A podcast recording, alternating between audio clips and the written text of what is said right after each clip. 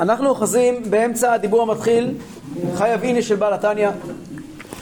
התחלנו ללמוד מה זה אשרי מי שבא לכאן ותלמודו בידו. אז כדי להבין את העניין הזה של אשרי מי שבא לכאן ותלמודו בידו, הקדמנו את העניין שיש מושג של משל ונמשל, להבין משל ומליצה, העניין של אה, וידבר שלושת אלפים משל, שמשל פירושו הבנה של עניין מסוים ברובד קיומי נמוך יותר. זאת אומרת, אותו עניין שקיים, אותו מבנה, אותו מבנה שקיים ברמה גבוהה, יש לו גם ביטוי ברמה נמוכה יותר. וכשמבינים טוב טוב את הרמה הנמוכה יותר, קל יותר להבין את הרמה העליונה יותר. ואחרי שמבינים את הרמה העליונה יותר, אפשר לטפס עוד ועוד. שלמה המלך, שהיה חכם מכל אדם, על כל דבר מדברי תורה יכול היה לטפס 300 מדרגות, 3,000. 3,000 משל, 3,000 מדרגות על כל דבר מדברי תורה. זאת אומרת, יכול היה ללמוד משהו ב-level אחד, ואז ללמוד את אותו הדבר ב-level יותר גבוה, ב-level יותר גבוה, ב-level יותר גבוה, ככה 3,000 משל, 3,000 דרגות, שזה בלתי נתפס, כן? העניין הזה, עכשיו אנחנו נוכל על פי זה, אמרנו שלכן התורה נקראת משל קדמוני, כי כל דבר שלומדים בתורה יש לו פרשנות עמוקה יותר, פרשנות יותר עמוקה, יותר עמוקה, עד שבסוף בסוף בסוף זה ביטוי של חוכמה עילה, של חוכמה דאצילות, שהיא כלי ביטוי, כלי שרת של בחינת קדמונו של עולם, של הקדוש ברוך הוא שלמעלה לחלוטין מכל ענייני העולמות. לא רק הוא לא ממלא כל העלמין, הוא אפילו לא סובב כל העלמין, כמו שדיברנו פעם שעברה. וכעת נמשיך. וזהו שאמרו רז"ל, רז"ל ראשי תיבות רבותינו זיכרונם לברכה. כן. אשרי מי שבא לכאן ותלמודו בידו. לכמו בנמשל ומשל. אי אפשר לעמוד על הנמשל אם לא שיבין מתחילה את המשל, אז על ידי זה יעמוד על הנמשל. ואם יחסר מלהשיג איזו דברים מהמשל, לא יוכל להשיג את הנמשל כלל. מאחר שהנמשל אין אופן להשיגו, כי אם על ידי המשל, אם כן כשאינו מבין כל המשל בטוב, אין דרך לעבוד על הנמשל. אומר ככה, כדי להגיע לנמשל חייבים משל, וחייבים את המשל טוב, וחייבים את כל הפרטים גם שלו. גם לספר אותו טוב. חייבים לדעת מה קורה, נכון. להבין אותו מצוין, להבין, להבין את כל הפרטים. כן, שמעתי פעם על מישהו שרצה ללמד את הבן שלו, לפחות כל, היה לפני שנה, לפני דור קודם, אנשים מתחתנים מאוד מוקדם. מה זה? מתחתנים מאוד מוקדם.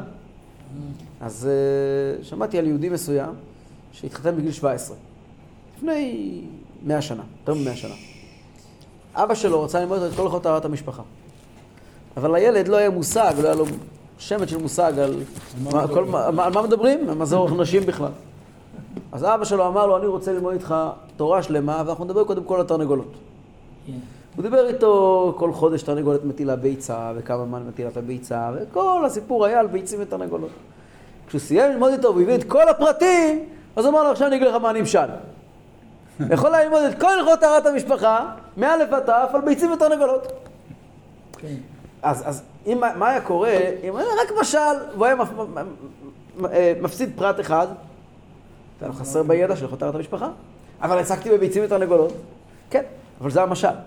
המשל, צריכים לדעת טוב טוב טוב את המשל כדי להבין את הנמשל עד הסוף. אומרים בכלל שכל הכל זה משל. מה הנמשל? כסף. סתם, אבל כן, הכל זה, כשמבינים טוב את המשל, וככל שמבינים יותר טוב את המשל, ויותר מדויק, ואם חסר פרטים במשל? שווה כסף. אם חסר, אם, אם חסר פרטים במשל, אז במובן מסוים לא נוכל להבין את הנמשל, לא רק חלקים מהנמשל לא נוכל להבין, כל הנמשל יהיה חסר. כל הנמשל יהיה חסר. דוגמה לדבר. כעת למדנו בספר שמואל סיפור שלם על פלישתים וסרני פלישתים ועל הדחורים מזהב ועל העכברים מזהב, כן? מה יקרה? עכשיו, ברור לכולנו שזה דבר, זה לא רק סיפור. ברור לכולנו שפלישתים זה ספירה, זה עניין אלוקי, ודחורים זה עניין אלוקי, אלוקי, וכל דבר שם כתוב זה עניין אלוקי, נכון? ותארו לעצמכם, אתם רוצים עכשיו להיכנס לשיעור של איזה מקובל גדול. הוא יושב ומדבר איתכם את העניין כפי שהוא. והוא מדבר, ואתם לא מכירים את הסיפור בכלל. אתם לא תבינו על מה הוא מדבר. לא צריכים ללכת רחוק. אנחנו עכשיו לומדים תורה ומגילת אסתר. כל מגילת אסתר זה הרי משל. זה גם מציאות, אבל זה גם משל. יש מאמר של בעל התניא שמתחיל במילים ותוסף אסתר ותעמוד לפני המלך ותיפול לפני רגליו. צריך להבין וכי יש רגליים למעלה. איך הגעת לרגליים למעלה? דיברנו על אסתר. מה אתה טיפש? מי מדבר על אסתר גשמית? מדברים פה על אסתר, ספירת המלכות, יש פנימיות המלכות, חיצוניות המלכות, יש לפני רגליו. צריך להבין מה זה דרגה מבחינת רגליו. כל המאמרים של. תורה או מגילת אסתר מדברים בכלל, כן, יש מאמר שלם על ויביאו סוס מלכות. אשר לבש בו, לבו לבוש מלכות אשר לבש בו המלך, בסוס אשר רכב עליו המלך, מאמר שלם. מה זה לבוש מלכות? מה זה סוס? הסברים שלמים, ביורים שלמים על סוס. פה, פה, בתורה אור, בתורה אור. ביורים שלמים, ביורים שלמים. פעם ראיתי שבאחד המאמרים בעתניה כותב שיש פסוקים שאין להם שום הבנה. למשל, הרמב"ם כותב שיש פסוקים שאין להם שום הבנה, הוא כותב דוגמה, ואחות לאותם תמנע. בעתניה כותב מה הדוגמה לפסוק שאין לו שום הבנה? כמו ויוסף הורד מצרימה. למה אין שום הבנה לויוסף הורד מצרימה? הסתכלתי לראות מה מסבירים. מאוד פשוט. יוסף הרי זה ספירת היסוד. בספירת היסוד לא יכול להיות ירידה, בטח לא למצרים. מה זה מצרים? זה גם בחינה. אבל מי שמבין קבלה מבין שיוסף הורד מצרים, אז זה אוקסימורון. מילא אומר אדמו"ר זקן, יש פסוקים שאין להם הבנה. אתה, אתה אומר את הפסוק המאוד מובן לי, מאוד מובן לי. לא, לא, לא, בוא, אתה בכלל לא קורא את הפסוק נכון. כן? יש בתניא, פרק מ"ו, יש ביאור שלם על איך שיהודי צריך לעורר רחמים העליונים, על בחינת, בחינת ספירת המלכות, זה סיפור שלם. וזהו, שכתוב וישק יעקב לרחל וישא את קולו ויבק. שמה, הסבר שלם, שיעקב זה בחינת רחמים, ו... ורחל זה בחינת מלכות, וככה לומדים. אז פעם שמעתי שאצל המסנגדים הם בכלל לא יודעים מה לעשות עם הפסוק הזה, הם הסתבכו לגמרי. וישא יעקב, אצל המסנגדים. אצל האנשים שיש להם בראש, לא, ליטאים זה לא מסנגדים. לא מתנגדים? לא. מסנגדים זה אנשים שלא מוכנים ללמוד חסידס. זה יכול להיות... לא, יש הרבה ליטאים שלומדים חסידס. הרבה מאוד ליטאים שלומדים חסידות. זה היה משם, פעם, פעם זה פעם, פעם זה פעם, היום זה היום. סנגדים זה אנשים שאין להם שכל שלא לומדים חסידות. אם היה להם שכל, הם לא לומדים מי חסידות. שלא לומד חסידות עם השכל. נכון, נכון? חד משמעי. הרב זילברשטיין אני עומד מאחורי זה. מפלגה, אתה יודע? אה? הרב זילברשטיין פותח מפלגה. אתה רואה? מי שלא לומד חסידות, אז אה. יש דברים אמיתיים לעשות בחיים. מי שלא לומד חסידות. מי שלא לומד חסידות, אין לו כלום. כלום, כלום, כלום. כל מי, אני לא אומר לך, לא, אל ת- אל תעמד אותי עם עובדות. אני אומר לך את המציאות כפי שהיא. מי שלא לומד חסידות הוא טיפש מטופש. אוקיי, נמשיך הלאה. בוא נעשה שיעור על זה גם. זה מה שאנחנו עכשיו, עכשיו לומדים חסידות, אתם יכולים לראות לבד. שמי שלא לומד, זה חסידות, כן. כן, אז אתה כבר לא טיפש, זהו. היה ידידי בכפר חב"ד, היה אומר, עד שלא למדתי חסידות הייתי טיפש. מאז שלמדתי חסידות אני כבר לא טיפש. החברים היו צוחקים והיו אומרים, זו הוכחה קטנה מאוד. טוב, אז אה, נמשיך הלאה. אז במילא, כשאתה מסתכל על, אתה רוצה ללמוד, אתה רוצה ללמוד מגילת אסתר, או שיר השירים, מגילת, לקוטי תורה שיר. השירים, קהלת, כן, לקוטי תורה שיר השירים זה כאלה דברים מופלאים, מופלאים, מופלאים, מופלאים, אבל אם אתה לא מכיר מה כתוב בפסוקים, אתה לא מבין מה כתוב שם. אז מה, ההבנה של הפסוקים, אני צריך- מה לעשות? לא אתה רוצה להבין את הנמשל, זה לא מה שאתה קורא. אתה חייב להבין את המשל. אם לא. תקרא את המשל, לא תבין את הנמשל, זה לא יעבוד. זה כמעט לא היה בתנ"ך. זה לא יעבוד. אה? כמעט לא רצו להכניס אותו לתנ"ך. כן, הלאה. ממילא, אה, חבר'ה, נמשיך הלאה. ממילא, למה, אה, ממילא, מה יוצא? שאם לא מבינים את המשל, אי אפשר, אז אם בן אדם פה בעולם הזה לא למד תורה, הוא מגיע לגן עדן, מגיע לגן עדן, נכנס לגן עדן, הוא אומר, בוא, כנס לישיבה. הוא מתיישב, הוא לא מבין מה מדברים. אף אחד לא מבין מה מדברים, כי זו רמה הרבה יותר גבוהה. אבל בגן עדן פותחים, כבר נראה מה קורה עם כל האלה. בגן עדן מסבירים לך את הנמשל על המשל שלמדת, נכון? אם לא למדת את המשל, איך תבין את הנמשל? נכון. לכן ישנה הלכה בשולחן ערוך. שולחן ערוך. שאדם צריך ללמוד גם דברים שהוא לא מבין. אדם צריך ללמוד גם דברים שהוא לא מבין. כי מה שהוא לא מבין בשלב הזה, מבין אחר כך בגן עדן. נכון. אבל ללמוד צריך. לא. כתוב בשולחן ערוך בהלכות תלמוד תורה, שאדם חייב ללמוד את כל התורה כולה. גם כשהוא לא מבין. גם אם הוא לא מבין. גן עדן אתה תבין. מה שקראת כאן, תבין בגן עדן. מה שלא קראת כאן, לא תבין בגן עדן. בגיהנום לא. אה? גיהנום זה שום דבר, גיהנום זה אחד, שתיים, נגמר. טוב, חסידות זה משל או נמשל?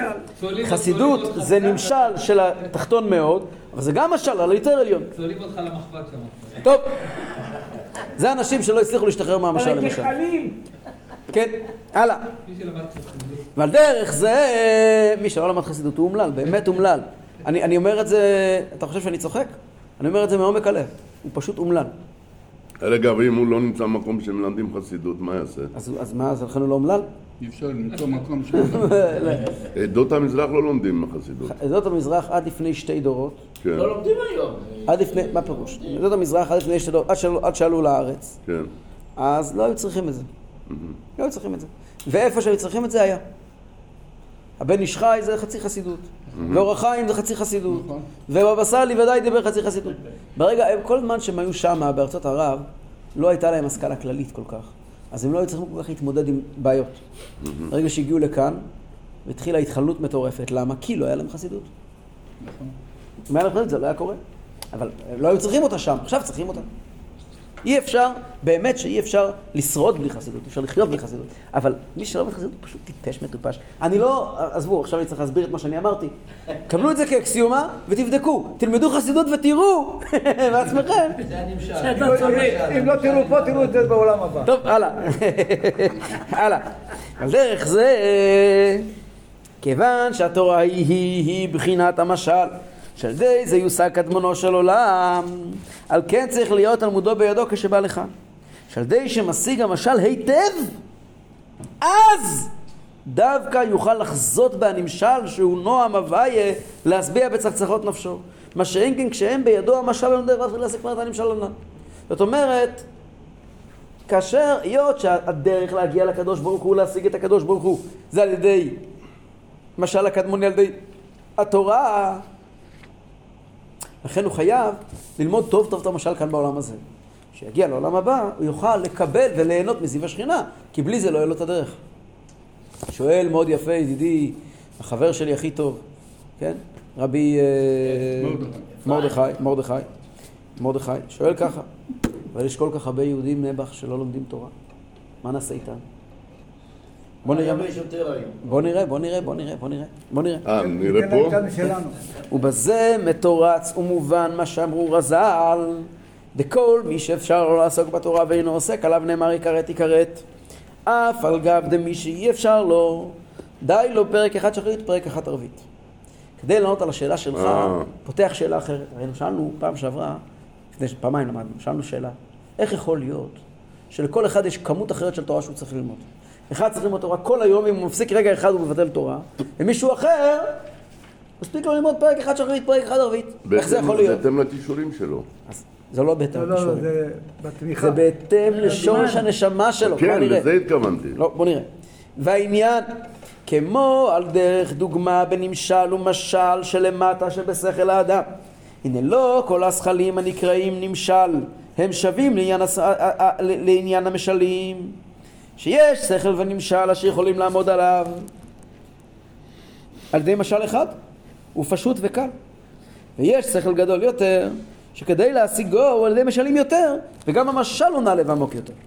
אם אנחנו רוצים ללמוד, יש דברים שונים שאתה רוצה ללמוד.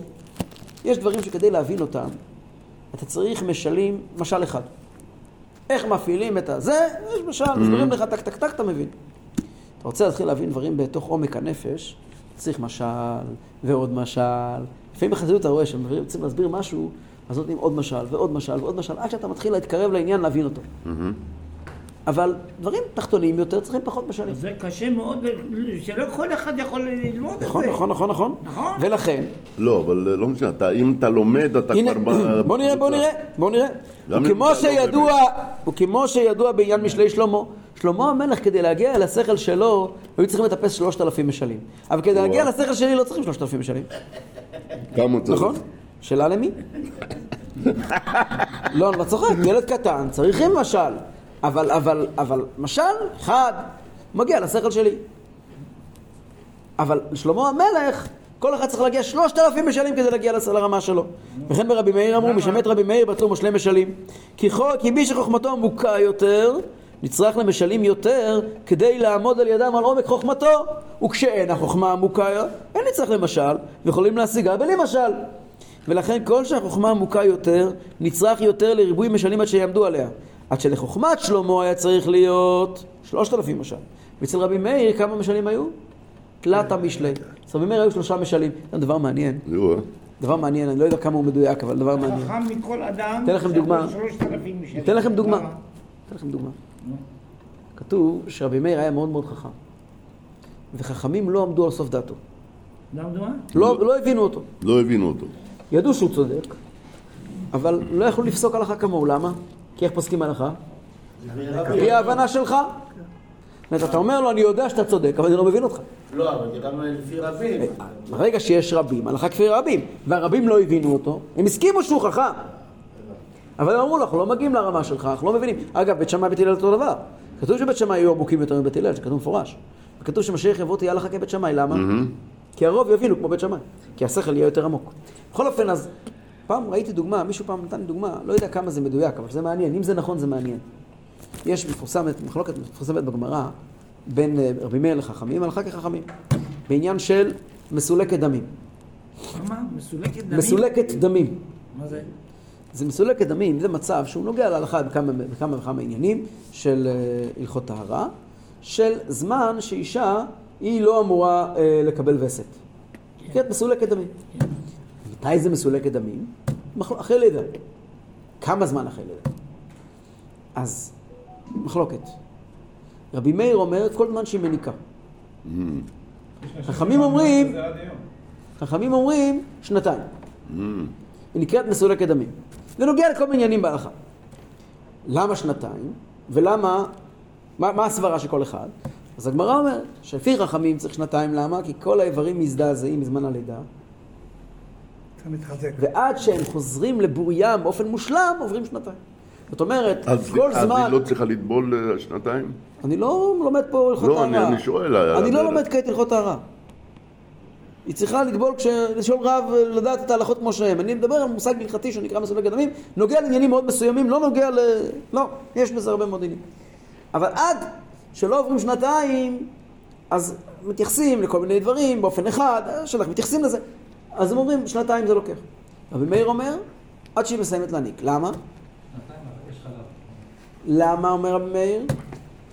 דם נעקר ונעשה חלב. הדם, הנידות, אותו דם, זה החלב. עכשיו, כל בן אדם, החכמים לא הבינו מה הוא אומר. יש קשר בין החלב לבין הדם? אותו, אותו דם יהיה חלב. כן? במציאות ככה זה? תשאל רופא. מה פתאום? מה הקשר בכלל? אין שום קשר בין אדם לחלב. אין שום קשר בין אדם לחלב. אבל רבי מאיר אומר, דם נעקר ונעשה חלב. אז איך הוא אומר? איך הוא אומר דבר כזה? הם אמרו, אתה צודק, אנחנו לא מבינים אותך, לא פוסקים עליך כמוך. והלכה הלכה באמת, מסולקת דמים זה שנתיים, אבל זה נכון. אנחנו לא יודעים למה. היום אנחנו יודעים. כך שמעתי, אני לא מבין בזה, אבל כך שמעתי, שאותם הורמונים שמייצרים את הדם נידות, הם ההורמונים שמייצרים את החלב. אז רבי מאיר לא יכול היה להסביר להם הורמונים, כי לא ידעו מה זה הורמונים אז. אז הוא אמר להם, דם נעקר ונעשה חלב. זה הוא דיבר איתם, הוא היה כמה רמות מעליהם, הוא לא יכול היה להסביר להם בכלל מה הוא מדבר. כן? וזה עדיין מאוד תחתון, אפשר להסביר את זה, הוא ידע כפי שזה בעולמות עליונים, מה זה דם נעקר ומה זה נעשה חלב למעלה. כן, זה הייחוד עולם מאוד מה זה דם נעקר ונעשה חלב. כתוב הרי הייחוד עולם מאוד בנוגע למתן תורה, כן, שמתן תורה זה דבש וחלב תחת לשונך. חלב זה עניין, מה זה עניין של חלב של, מה, מה החלב עושה? חלב מפתח את המידות, את, ה, את, ה, את המידות פיזיות של הילד, התינוק. הוא לא מתפתח שכלית, הוא מתפתח אה, גופנית, לרוחב. באמצעות חלב. החלב מפתח אותו גופנית, גם, גם שכלית. לא חלב. לא חלב, דגן. דגן.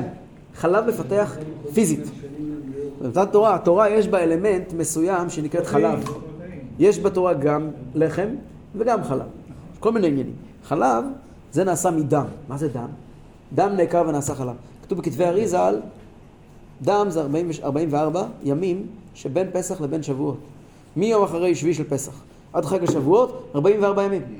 44 ימים האלה בני ישראל בעצם עסוקים עניין של דם נידות כמו שכתוב בזוהר הידוע שאומרים בליל, בליל שבועות, כן, שזה זמן של ניקיון מטומאת מצרים, נכון? עד שטובלים בליל שבועות, שבעה שבועות, שבעה וספרה לה, איחוד עולה בזוהר פרשת אמור, שאומרים את זה בליל שבועות. זה הכל עניין של ניקיון מדם, ואז הוא נעשה חלב במתן תורה. אז שוב, ו- ופה יש איחוד עולם, מה זה חלב, מה זה פיתוח המידות, ואיך זה קשור לתורה, ואיך זה קשור ל-44 ימים של ספירת העומר שבין פסח לשבועות. אתה מבין שהסיפור הזה הוא לא כזה פשוט כמו שאתה חושב. אתה אומר, דן בעיקר נשא חלב ומחיאות כפיים, אתה בכלל לא מבין מה אתה מדבר, אתה לא מבין מה אתה מדבר. אז זה נקרא, זה נקרא, זה נקרא משל ונמשל. אז כשאדם רוצה ללמוד, או לומד בחסידות, דם נעקר ונעשה חלב, מה זה דם, מה זה חלב, דם זה 44 ימים, ולמה זה נקרא 40, למה זה נקרא דם הימים האלה? איך זה קשור, מה זה טומאת מצרים, והניקיון של טומאת מצרים, ויש הפסק טהרה, שזה העניין של בדיקת חמץ, כן? יש וכתבי אריזה על אריכות גדולה מאוד. וכל העניינים האלה בסוף בסוף מגיע לעניין של שבועות, ובסוף יש גם, יש, יש גם לידה אחר כך, כן, יש עניינים שלמים, מתחילים בליל תשעה באב, זמן של, של, כן, של, אה, יש בזה סוגיות על גבי סוגיות על גבי סוגיות, וכל זה עוד ברובד נמוך, כל זה עוד ברובד נמוך. יבואו ידברו איתך ברמות יותר גבוהות, כפי שזה בספירות האצילות, אתה בכלל, אז זה נקרא משל ונמשל, משל ונמשל. אבל אם אתה לא מבין, אם אתה לא מכיר את הביטוי, דם, קר, בשר חלב, דם, חלב, גשמים, אתה בכלל לא יכול להיכנס לסיפור. זה הפירוש של מי שבא לכאן. אז כדי להבין זכרים של רבי מאיר, צריכים שלושה משלים. של, רבי, של שלמה המלך צריכים שלושת אלפים משלים. אותו דבר למעלה. כך הנה גם למעלה. הרי אין כל השגות של הנשמות שווים. ויש בהם מדרגות ומעלות אין קץ. וכמאמר הז"ל, שכל צדיק נכווה מחופתו של חברו. מגיעים לגן עדן, שמה כל אחד יש לו מה שמתאים לו. לא כולם לומדים אותו דבר. זה לא ישיבה אחת כולם יושבים. כל אחד יש מה שמתאים לו. כתוב, "צ- כל צדיק נכווה מחופתו של חברו. למה? מה זה? כתוב, כתוב בגמרא, כן, כן. שבעולם מה זה אומר? העליון לכל צדיק יש חופה משלו. חופה זה מקיף, חופה זה חדר, חופה זה מציאות שמתאימה. לו משלו, וכל צדיק נכווה מחופתו של חבר. למה הוא נכווה? פעם הרבי דיבר באיזה פורים, הרבי אמר, ישנם אנשים שלא זכו ללמוד חסידות בעולם הזה. מגיעים למעלה והם רואים שיש מי שלמד בעולם הזה, הגיע למעלה ותלמודו בידו חסידות, אז הוא נכנס לחופה של חסידות. ההוא אומר, אני רוצה גם. הוא אומר אתה לא למדת בעולם הזה? הוא אומר, אבל אני רוצה גם. הוא אומר, אתה לא למדת בעולם הזה? אז הוא דוחף את עצמו פנימה. הוא דוחף את עצמו פנימה ונכווה. אומר, אני מוכן להיקבע, העיקר שאני אלמד חסידות. זה כל צדיק נכווה בחופתו של חברו. אבל זה לא שייך אליך. לא- כתוב בנוגע למוישה אלשיך, כן, שהיה דרשן גדול מאוד. ופעם הוא ישב אצל אריזל, אריזל דיבר דברי סתרי תורה, והוא נרדם, כל פעם הוא נרדם. וזה הפר- הפריע לו, למה הוא לא יכול לשמוע? אז אריזל אמר לו, אתה שייך לעולם הדרוש. האמת היא שאלשיך היה מקובל גדול, אבל ברמות של האריזה, הוא אומר לו, זה לא שייך אליך. אתה... זאת אומרת, כל צדיק יכווה מחופתו של חברו, לכל אחד יש את ותן חלקנו בתורתך." ולכן, מי שדי לו בפרק אחד שחרית, פרק אחד רביעית, שדי לו במשל זה לערך ההשגה של שורש נשמתו. יש אנשים שבאמת לא אמורים לדעת הרבה. כי המשל שלהם, שקשור לנשמה שלהם, הוא קצת, פשוט זה מספיק, פרק אחד שחרית, פרק אחד רביעית. אם הם ממלאים את חובתם עד הסוף, הם לומדים כל יום, פרק אחד שחרית, פרק אחד רביעית, יהיה להם משל שלם, עבור הנמשל שלהם. ואני יודע כבר כשאי אפשר לא לעשות, שזה הוראה שדי לו בזה. אם הוא רואה שבאמת הוא לא יכול ללמוד תורה, אז, אז, אז, אז סימן שזה מה שהוא צריך. או, אפשרות אחרת, שאלת מה קורה עם אלה? כן. או, אפשרות אחרת, מכיוון שאי אפשר לו ועושה כל מה שאפשר לו, ישלים לו הקדוש ברוך הוא לבוש ומשל על ידו על מה שצריך להשיג. יש אפשרות אחרת, שהיות שהוא מצידו עושה הכל מה שהוא יכול, או שהוא לא יכול, אז הקדוש ברוך הוא ייתן לו מתנה וישלים לו. פעם הרבי דיבר על זה, על השני האפשרויות האלה שהופיעות פה במאמר, או שהוא לא צריך יותר מזה, או שהקדוש ברוך הוא ישלים לו. אמר, זה מאוד משנה, למה הוא לא לומד? אם מדובר בבן אדם שלא לומד יותר, כי שבח יקוף, יש לו ראש חלש והוא אין לו זמן, ו... אז כנראה שהנשמה שלו לא צריכה יותר מזה. אבל אם הוא דווקא יכול היה ללמוד, למה הוא לא לומד? כיוון שהוא צריך, הוא רמטכ"ל, הוא צריך לדאוג ליהודים. לא, לא זה, הוא לא רוצה ללמוד. אז, אז זה בעיה, אשרי מי שבא לכאן ותלמודו בידו. אבל אם הוא לא לומד, מכיוון שהוא לא יכול, כיוון שהוא עסוק בעניינים של עסקנות הכלל, צריך לדאוג ליהודים אחרים, לרוץ להניח תפילין ליהודים וכיוצא בזה, אז עליו נאמר שקדוש ברוך הוא ישלים לו. אם הוא תומך, לא, זה לא, לכאורה זה לא תחליף, רק בתורה. רק בתורה. טוב. אבל מי שאפשר לו לעסוק בתורה, כל מי שיכול לעסוק בתורה, זהו הוראה שנשמתו מבחינה שיוכל להשיג הרבה למעלה. אם יש לך זמן ללמוד תורה, אתה נמצא בגמלאות ואתה יושב, יש לך זמן בבוקר, מ-9 וחצי עד 12 וחצי, יש לך זמן. סימן שאתה גם למעלה עומד לקבל הרבה הרבה תורה. מילא אתה חייב ללמוד. לכן צריך להיות המשל גם כן גדול ורב מאוד, כשיעור הזמן שאפשר לעסוק בתורה, שהיא מבחינת משל הקדמוני. וכשאינו עושה כל זמן שאפשר לו לעסוק, הרי הוא מחסר מן המשל הצריך. ולכן עליו נאמר, יכרת יכרת. דהיינו שמחמת חיסרון שחסר בבחינת משל הקדמוני, לא יוכל להשיג נועם השם, שהוא הנמשל. וגם הקדוש ברוך הוא לא ישלים לבוש המשל שחסר, כיוון שהיה אפשר לו לעסוק ולא עסק. ולא יכולת, עסק. יכולת ללמוד, מה הלכת לשחק כדורגל? זה נאמר כדבר השם בזה. כל זה היה הקדמה כדי להבין מה זה מתן תורה. עכשיו שאנחנו מבינים מה זה מתן תורה, שמתן תורה, הקדוש ברוך הוא נתן לנו קדמונו של עולם בידיים. אז אנחנו מבינים דבר מאוד מאוד יסודי. אנחנו מבינים כבר מה המשמעות של מעמד הר סיני, של מתן תורה. הרי גם לפני מתן תורה למדו תורה. מעולם לא פסקה ישיבה מאבותינו. אברהם זקן יושב בישיבה, יצחק זקן יושב בישיבה, כן? אותו דבר היה, היה שבט לוי שלמד תורה, מעולם לא פסקה ישיבה מאבותינו. במצרים ישיבה עמהם, בכל מקום הייתה ישיבה. נוח כמה היה לו? נוח, נוח הוא לא מאבותינו, אבל כן. חלק מה... אנחנו אבות, אין קוראים אבות אלא לשלושה. אברהם, יצחק ויעקב. היה תורה, אבל הייתה תורה, נכון, הייתה תורה. מה קרה במעמד הר סיני? במעמד הר סיני לכאורה הקדוש ברוך הוא לא נתן לנו גם יותר מדי תורה. כן, ידוע שהלמדנים שהגיעו למעמד הר סיני יצאו מאוכזבים. שמעו כמה מנטרות, לא תרצח, לא תגנוב, מה שמעו כבר. לא שמעו שם חידושי תורה גדולים. הם בטוחים בגדר ראש השיבה גדול, לתת פלפול, אבל זה לא מה שהיה במעמד הר סיני. התורה ניתנה בפועל, ברמה המלאה שלה, בזין באדר. זה משה רבינו מסר על בני ישראל את התורה בשלמות. תורה שבכתב, תורה שבעל פה נמסרה במשך 40 שנה. מה קרה בו' בסיוון? מה קרה במעמד הר סיני? במתן תורה הקדוש ברוך הוא חיבר עליונים ותחתונים. הקדוש ברוך הוא חיבר את משל הקדמוני, את הקדמוני עם המשל. החיבור הזה שאנחנו יכולים ללמוד תורה כאן בו למטה, ולתפוס בקדוש ברוך הוא בעצמו, זה החידוש הזה של קדושת התורה, לא האינפורמציה שבתורה, אלא קדושת התורה, זה הגיע במעמד הר סיני. ונתן לנו את תורתו. את תורתו. אומר השאלה הקדוש, ונתן לנו בעולמות המעשה, עולם הבריאה, יצירה, עשייה, את תורתו שבאצילות. הקדוש ברוך הוא חיבר אותנו, וחיבר אותנו למכונת הנשמה. את, לתפוס את הסיליקון של מכונת הנשמה פה למטה, יכולנו לפני. אבל כשאתה תופס כאן בעולם הזה בדבר גשמי, ובזה אתה מתחבר לאינסוף, זה מה שקרה במעמד הר סיני. זאת המתנה הגדולה. זאת המתנה הגדולה של מעמד הר סיני. אנחנו אומרים שזה קרה מתי בעיקר באמת, מתי זה קרה? בפורים. צריכים להבין איפה פורים פה נכנס בסיפור. כדי להבין את זה, צריכים להעמיק עוד יותר, ולהבין טוב טוב טוב את הרעיון של מעמד הר סיני. בואו נראה עליו. והנה,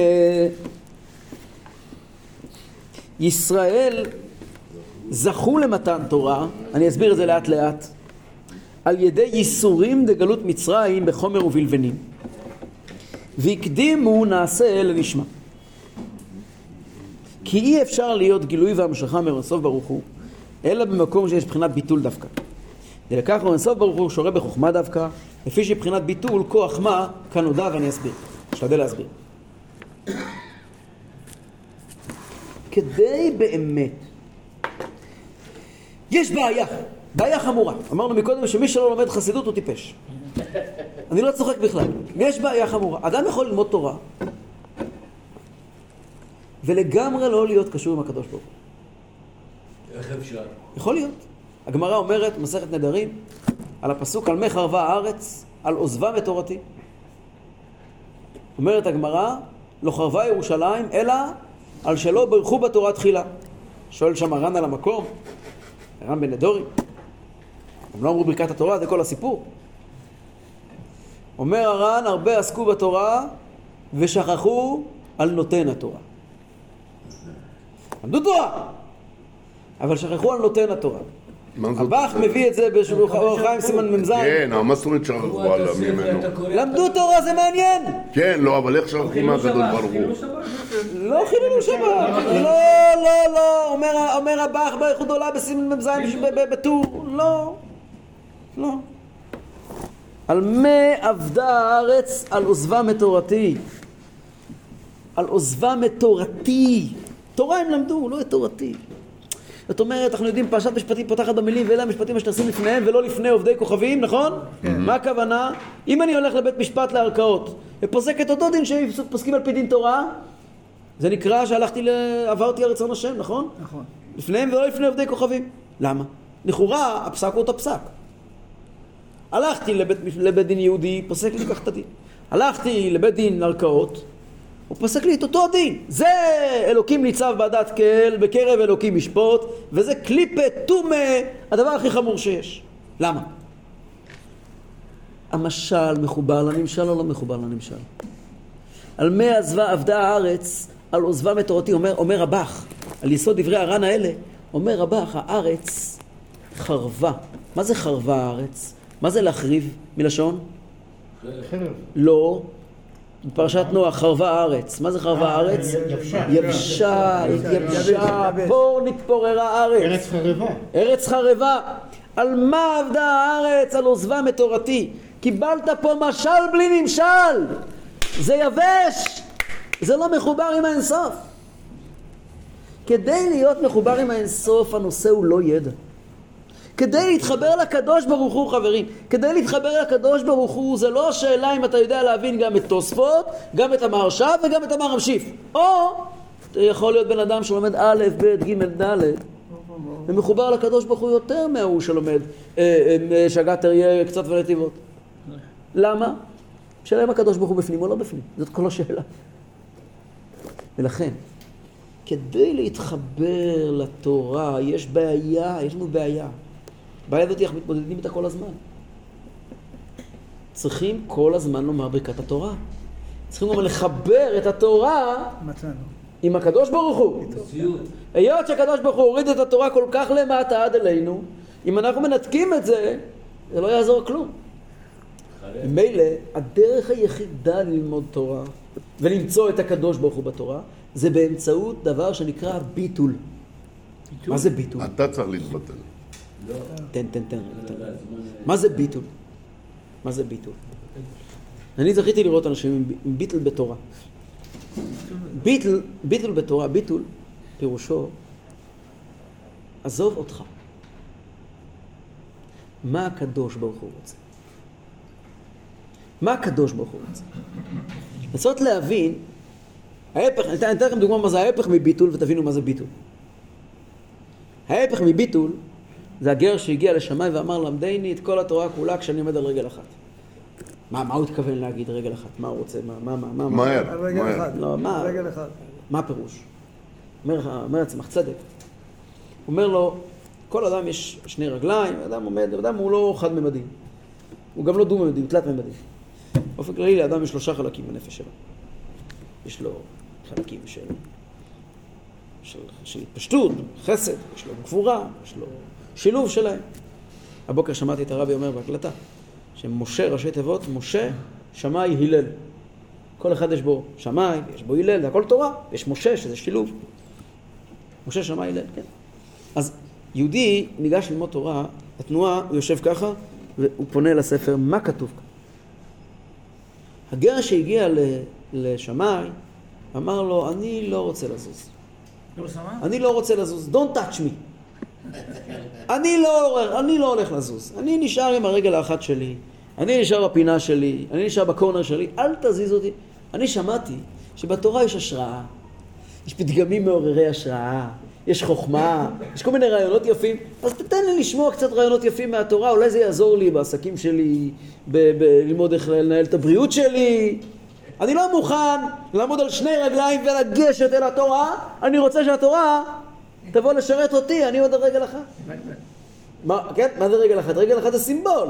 כלומר, פינה אחת, נקודה אחת, אני לא מוכן לצאת מהמקום שלי.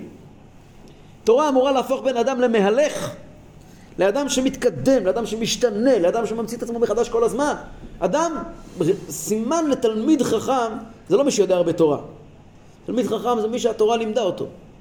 מי שהוא תלמיד חכם, הוא כל הזמן משתנה, הוא כל הזמן מתפתח, כי הוא, כי הוא מחובר לתורה. יכול אדם לשבת, אבל אני נמצא בפינה שלי, עכשיו אני מחפש כל מיני דברים שישרתו אותי. אז התורה נהיית המשרת שלו, רחמנא ליצלן. אז, אז השמאי אומר לו, אתה לא יכול, אומר לו, פעם ראית בניין שעומד על רגל אחת? נתן לו מכה ברמת הבניין, אין דברים כאלה. הלך להלל, הלל אמר לו אותו דבר, רק במענה רך משיב חמא. הלל אמר לו, אתה מסוגל פעם להבין איך מישהו אחר תופס את המציאות? אתה יכול לצאת אי פעם... אתה יודע מה זה דהלך לך ואך לא תאבית? אתה פעם ניסית להבין, אתה, יש לך יכולת לראות את העולם לא מנקודת המבט שלך? כל זמן שאין לך את זה, לא למדת תורה.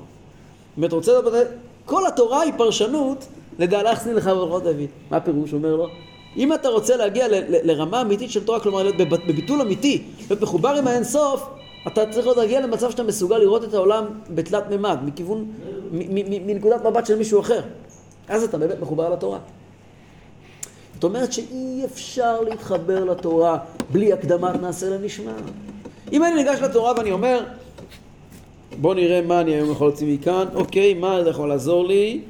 אז אתה לא לומד תורה. אתה כמו אותו נוכרי שעומד על רגל אחת. לכן, כשבני ישראל יוכלו לקבל את התורה, הם היו חייבים לעבור את מצרים. ושם היו משועבדים, בחומר ובלבנים. הם עברו שם עוד קשה. והקושי הזה שבר את הגוף שלהם, שהם הגיעו למתן תורה מתוך נקודת מבט של עבדים. הם תלו את העיניים שלהם כ- כעיני עבדים אל יד אדוניהם, ואמרו לקדוש ברוך הוא, מה שתגיד, אנחנו מוכנים לשמוע. אנחנו מגיעים בידיים נקיות, אין לנו אג'נדה. אנחנו, לפעמים אנשים מגיעים וכבר יודעים מראש מה הם רוצים להגיד, רק תמצא לי את זה כתוב בספר. הם הגיעו ואמרו, אנחנו מגיעים בלי אג'נדה. ולכן הם יכלו לקבל את הקדוש ברוך הוא בתורה, כי הם הגיעו מוכנים לקלוט. דרך זה כתוב בזוהר, שבחומר ובלבנים אומר הזוהר הקדוש, בחומר דק קל וחומר. בלבנים דלי בו נלכתה. ללמוד גמרא זה לא קל. צריכים להעמיק, ולשבת, ולחשוב. אומר, התהליך הזה של הלימוד, זה החומר ולבנים. זה בעצם מה שגורם לך לגשת לגמרא בסוף בלי אג'נדה, עם ידיים נקיות. אם אתה מוכן לעשות את זה. ממילא, כדי להגיע ולקבל לא את התורה, לא את המידע המסוים של כי תקנה ודברי, אלא להיות מסוגל להקשיב, לשמוע את דבר השם, היה חייב להיות ביטול. ביטול פירושו תנועת נפש שאומרת, אני, אני, אני, האוזניים שלי כרויות, אני מוכן לשמוע. בלי זה אי אפשר לעבוד, אי אפשר לעשות שום תהליך.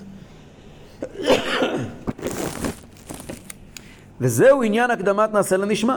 בשביל זה נפלו הרבה הרבה אנשים בזמן מתן תורה. נפלו. כולם נפלו. למה לא? לא, לא במתן תורה. לא, מתן תורה כולם מתו. כל דיבור ודיבור פרחה כולם. לא, כולם, כולם, כולם. כתוב בגמרא. לא? לא, כולם. כתוב בגמרא שכולם. על כל דיבור ודיבור פרחה נשמתם. והחזירה הקדוש ברוך הוא להם בטל תחייה שהטיל לחיבות המתים. כלומר, מה הפירוש? הם היו ברמת אפס. הם מתו, כלומר התבטלו לחלוטין, והקדוש ברוך הוא החיה אותם בטל תורה. וכל הלומד תורה טל תורה מחייהו. כלומר, הם המציאו את עצמם מחדש. ואז הם מתו פעם שנייה מהדיבור השני. עשר דרגות הם טיפסו כדי להיות מסוגלים לקבל את התורה, כן? הם הגיעו בביטול מוחלט. וזהו עניין הקדמת נעשה למשמע. רגע, אוקיי, בסדר, אבל בואו... זהו עניין הקדמת... אתה יכול ללכת, אבל להתראות. לא. להתראות, תן לי את היד. לא, רבה. זהו עניין הקדמת נעשה לנשמע, שהוא בחינת הביטול שמבטל רצונו מכל וכול, כאילו אין לו רצון בפני עצמו. רק שירצה כל מה שהוא רצון העליון ברוך הוא. ביטול שמבקשים מאיתנו, עניין של ברכת התורה, לגשת לתורה, אתה צריך לגשת לתורה ולומר, ריבונו של אלוהים, מה אתה אומר? הרבה מאוד פעמים, רוב הבעיות שלנו מתחילות שאנחנו מגיעים מראש עם אג'נדה. לא, ביטול, אין לך רצון. כאילו אין לך רצון. אני יודע שיש לך רצונות, אבל בואו רגע נחבר אותם, תקשיב מה יש לקדוש ברוך הוא לומר. וזהו בחינת עבודה, ואותו תעבודו. עבודת השם נקראת עבודה כמו עבודת עבד, שהעבד אין לו דעה בפני עצמו. רק את אשר יאמר רבו עושה. ועל ידי שהקדימו בחינת נעשה, שהוא ביטול זה, יוכל להיות ונשמע, דהיינו לקבל הגילוי והאומר והאומר ברוך הוא. בגלל שהם הגיעו עם תנועת נפש של נעשה, נעשה זה הכשרה. אני מוכן לשמוע לחלוטין, אני, אני לגמרי בטל. מילא ונשמע, התורה שלהם יכולה הייתה לקבל בתוכה את האינסוף. כי איך אתה יכול לקבל את האינסוף אם הגיע פה מישהו? אם יש פה יש. וזהו שקשרו להם שני, שקשרו להם שני כתרים, כנגד נעשה ונשמע, שמבחינת שני המדרגות הנ"ל שבכתר. הבחינה העליונה שנקראת קדמונו של עולם כנען, והבחינה השנית שנקראת מסובב כאן מעל כל העולמים. אמרנו פעם שעברה, שפה מקבלים את הלמעלה מהעולם לגמרי. כלומר, הם הגיעו וקיבלו שני כתרים. כתר זה דרגה מאוד עליונה, זה למעלה מהאדם, למעלה מהאצילות. כתר אחד הם קיבלו, זה הם קיבלו קדמונו של עולם, קיבלו את, ה, את האמת כפי שהיא. וכתר השני זה כמו שזה בתוך החיים, מעל כל העולם מסובב כל העולם, כמו שאמרנו פעם שעברה. בעזרת השם פעם הבאה נמשיך ונלמד איך כל זה יכול להיות אחרי מתן תורה.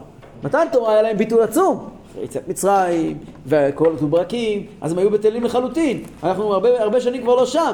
ומה מה בעצם העבודה הזו של הביטול, ואיך זה קורה דווקא בפורים, זה נראה בעזרת השם בפעם הבאה.